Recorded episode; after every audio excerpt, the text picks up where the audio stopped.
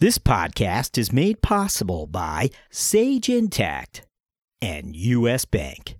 Hello, this is Joe Cardoso, CFO, Keolis North America, and you're listening to the CFO Thought Leader podcast. This is episode 219. How as a finance leader are you driving change in your organization? How are you driving change within your organization? In this episode, we once more speak with Bill Elkin, CFO of the Interflex Group.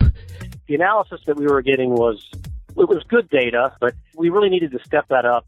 Profitability, customer profitability, product profitability, being able to sort of slice and dice, our customers, our products, those kinds of things. Help direct our sales team on which products we'd like them to focus on. But that also, our equipment tends to be somewhat specialized. It helps us to decide, if we're going to make a capital investment, which are our most profitable products that we should be making a capital investment in, or equipment to support that line of business, or if we're going to do a product expansion or things like that. Listen to our complete interview with Bill after these words from our sponsor. It's a question every growing business must answer. How do you scale your organization to accommodate growth while reducing risk? Sage Intacct provides the instant visibility into deep operational and financial requirements that inform decision-making when scale is top of mind.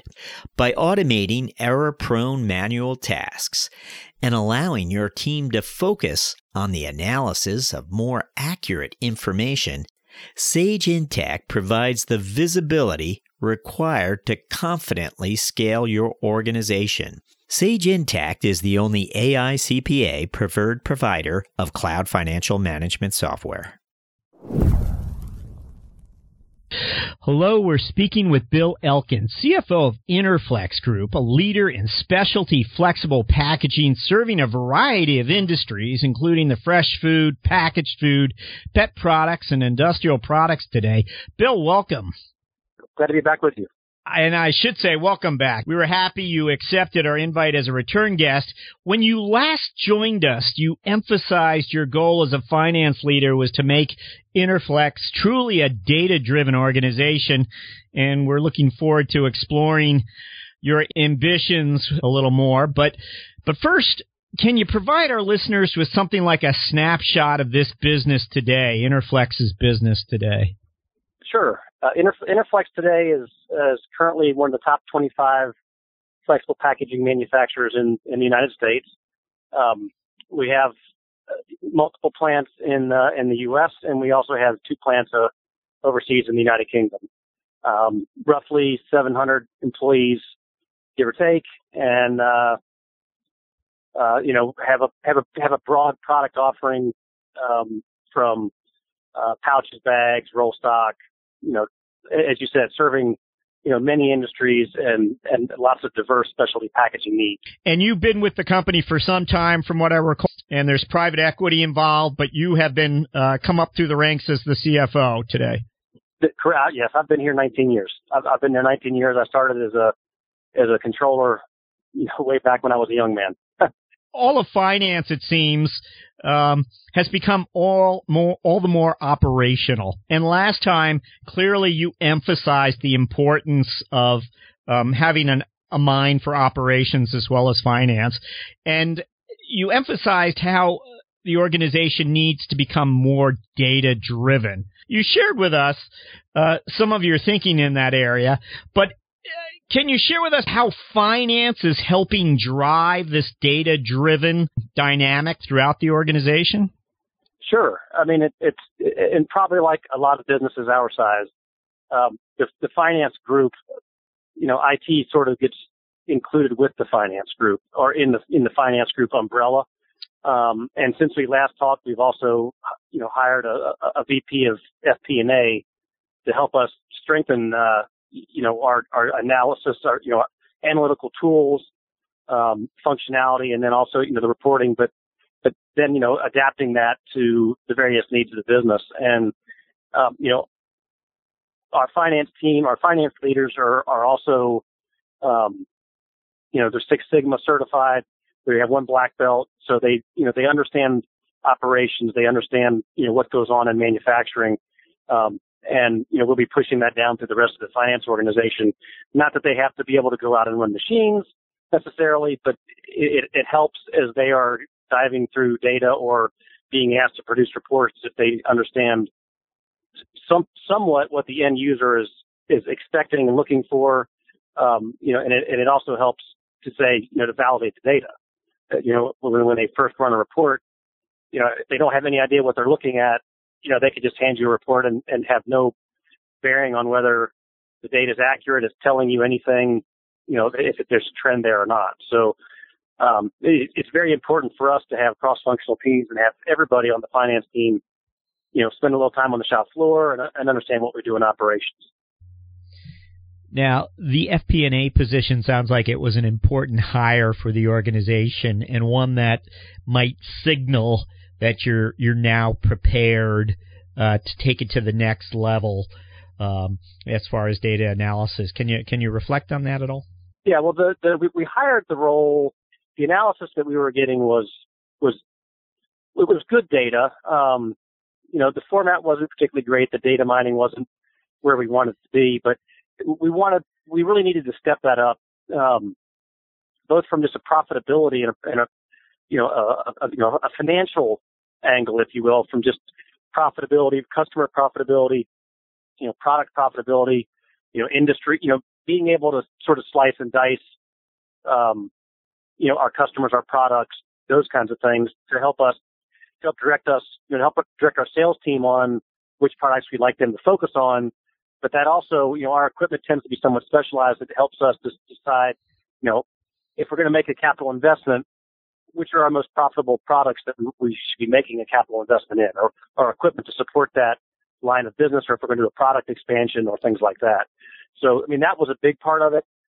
We also wanted somebody, frankly, I had too much under my umbrella to try to do, as good a job as I wanted to do at all of it anyway. So, part of it was to help me, but to bring in somebody that had a bit stronger IT background that could work with our IT team to then look at, our existing ERP system, and how that's functioning, and are we using the modules that we want to use correctly, and are we getting the data out of it that we set out to when we implement it, and then B, helping guide that team to investigate what other options we would have within our ERP system, and then, bolt-on packages or supplemental software packages that could help manage the business.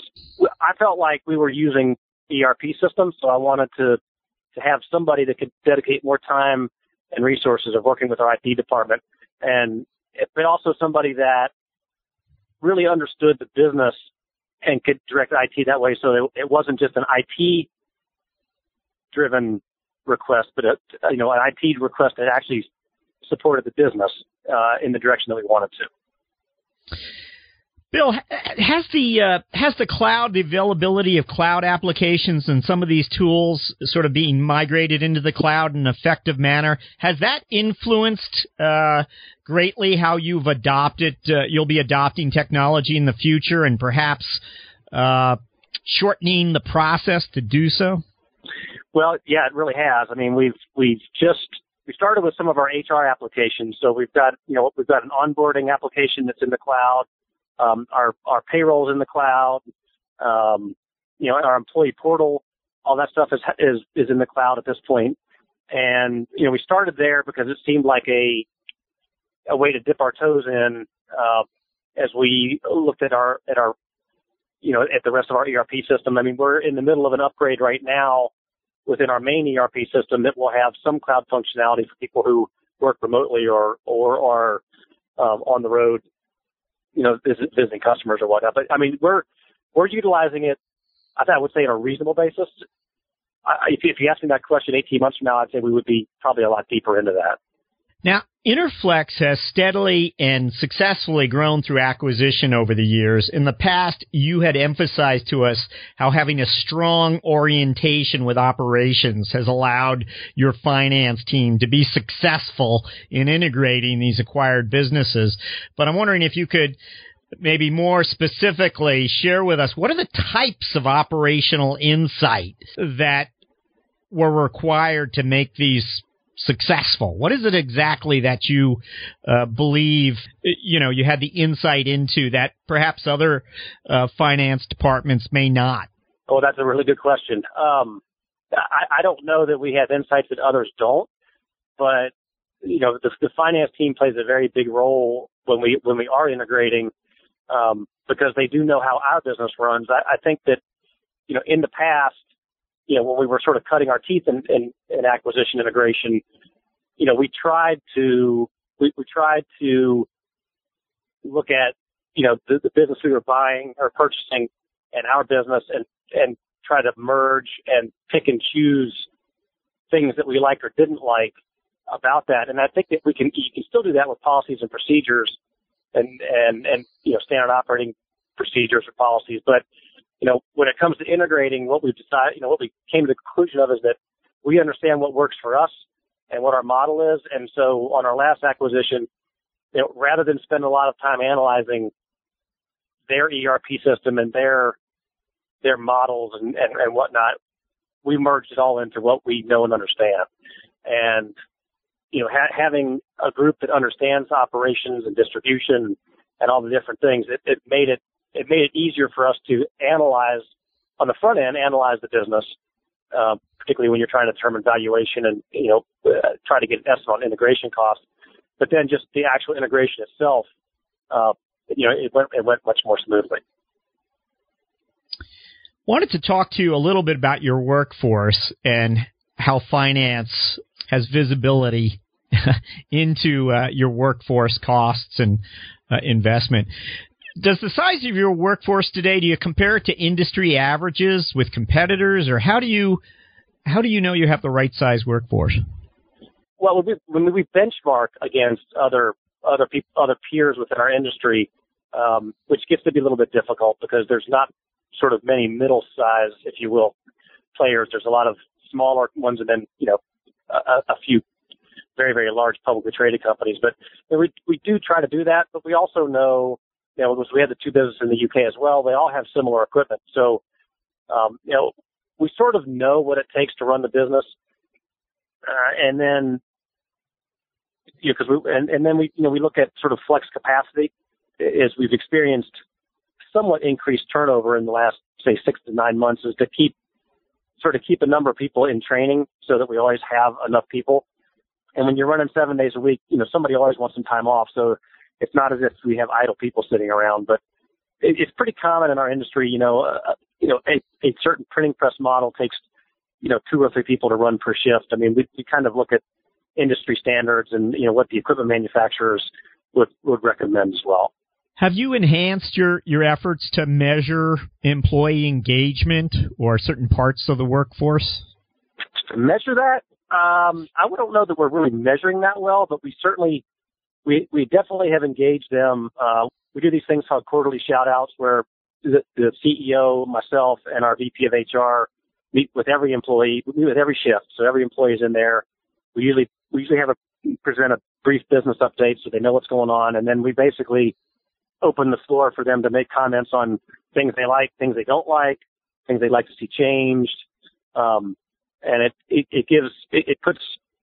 And there are no supervisors or middle management in those meetings. So they can feel free to talk about whatever they want, without their direct supervisor or somebody sitting there sort of taking notes. And we've gotten a lot of positive feedback from that. The employees seem more engaged in the business. And that's really helped us sort of with the blue collar workforce. And then we've just recently started a global leadership initiative, which is a management training program for people from supervisors up to the CEO. And we're doing that in the UK and the US. And so there's team building, there's management skills, and that's really helped the employee engagement as well. So what we're trying to do is, as best we can for business our size, is to have everybody feel like they've got a stake in the business and are engaged and have a positive, hopefully positive effect on the performance and outcome of the business. Bill, would like to ask you how you're helping this organization look forward today. How are you forecasting differently? How has it continued to evolve? Well, I mean, 5 years ago, we really forecasted once a year. And I was never all that thrilled with that. But given the tools that we had and the resources that we had at the time, it was a pretty big exercise for us. And to do it with a reasonable level of accuracy, it took quite a while. And not that it's not important, but we wanted people focused on the business and operating the business rather than producing forecasts and producing reports. Today we've built a robust model that can reach into the ERP system and grab historical data, and then we can use that to forecast. I mean, we can forecast down to the product level. So we can do it at the customer level, we can do it at the product level. And then, what I always wanted, and we finally have gotten there, is that, instead of doing a one-year quote-unquote budgeting or forecasting, we do it's a rolling quarterly one, so that we always have a 12-month forecast out there. And, we roll it every quarter. And so now we've got the model, we've got the sort of set procedures. It doesn't take anywhere near as much time to do that. And it gives us a look forward. It seems to be more accurate. It eliminates the quote unquote budget version 1, budget version 2, because something significant changed, whatever. I mean, we're constantly reforecasting. So, we still do have, the budget, but we only have one version of the budget. We just are rolling the forecast every quarter. And so it's definitely much more forward looking. And then, we sort of dovetail that with, our 3-year strategic plan that we look at that, probably on an annual basis and roll that forward as well. And just to make sure that the objectives that each of the business units have, and then, the functional units in the business units, to make sure that everybody understands what that strategic direction is and make sure that we're all pulling for the same objectives. Because, from time to time, a tangent, you have a tangent going off in the wrong direction that could be counterproductive.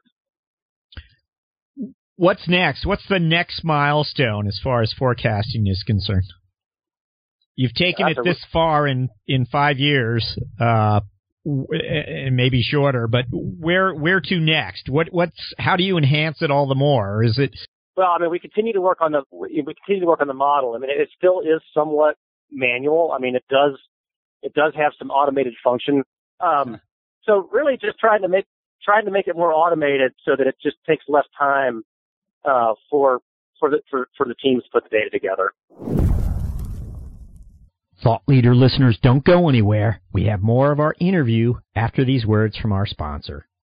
You want smart, clear, and honest guidance to help you meet the financial goals of your middle market business. With U.S. Bank, you have a partner who will help you find the right solutions to help your organization reduce payment costs, enhance control, improve cash flow, and expand your spend visibility. U.S. Bank's dedication to making ethical decisions and doing the right thing is at the heart of what they do, and their efforts haven't gone unnoticed. They've been named a 2017 World's Most Ethical Company for the third consecutive year by the Ethisphere Institute. To learn more, visit uspayment.com/middlemarket. What are your priorities as a finance leader over the next 12 months? The first priority would be to continue to provide enhanced reporting, both financial and operational data to the team, to the end users within our business, to help them make good business decisions and guide the business in the direction that is we've defined we want it to go. So that continues to be the number one. The number two would be to increase the timeliness of that reporting. Sometimes the finance team gets a little delayed or gets a little slow, sort of in the end of the month closing process, and we've begun a project now to automate and streamline that, and to have certain dates that things happen, so that we have the financials on a given day, and then all the reporting that comes with that financial package, which would be the operational metrics and the working capital and the other things besides just the financial statements, so that we can have that earlier in the month, even if that means sacrificing you know, a small bit of accuracy. So what I mean by that is I'd rather have the financial statements that are 98% correct on time that are 100% correct that are a week and a half late. Because what my goal is to have the finance team, the active participants during the month. So for example, you know, if we were closing April right now, which we are, you know, to get that closed so they can be active participants in May using the data and the analysis that we did for April to impact May rather than have it be towards the end of May when it's really too late to do anything with it and you're jumping right back into closing. And, you know, maybe all businesses our size don't get into that cycle, but it seems like from time to time we get into the cycle where we just go from close to close. And I'd rather have the finance team, you know, doing analysis, working with, you know, the operations teams, working with, you know, various members of production and management to use their intellectual talent and do analysis and help manage the business versus sort of the tedious part of closing. And then the third priority would be to, you know, as I mentioned, we're in the middle of an upgrade. We've got another upgrade coming right behind that. We had to upgrade 2 versions. So, and then that upgrade is going to have a number of different functions to it that we've either had outside of the system as a bolt-on, or outside of the system in Excel, and or in a FileMaker type product that are being pulled into our ERP system, so that we can eliminate double entry where we have it, or duplicate databases. So that everybody's working off the same data all the time, and it's real-time live data, which will eliminate human error and some of the functions that, you know, can impact our operations. So those will be my top 3 priorities. Bill Elkin, thank you for joining us on CFO Thought Leader. I'm happy to do it.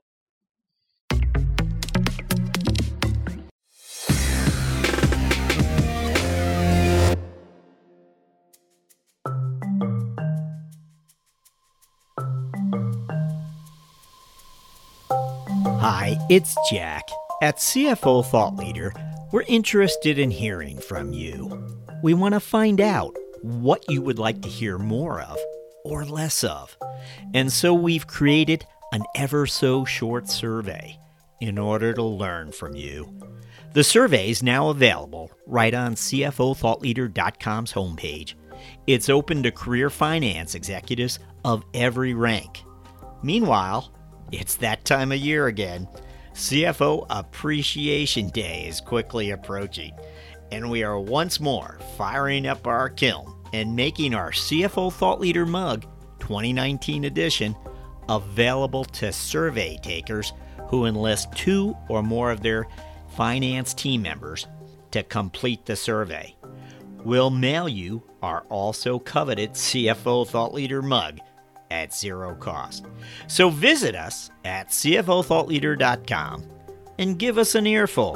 We would greatly appreciate it. Some rules and restrictions may apply.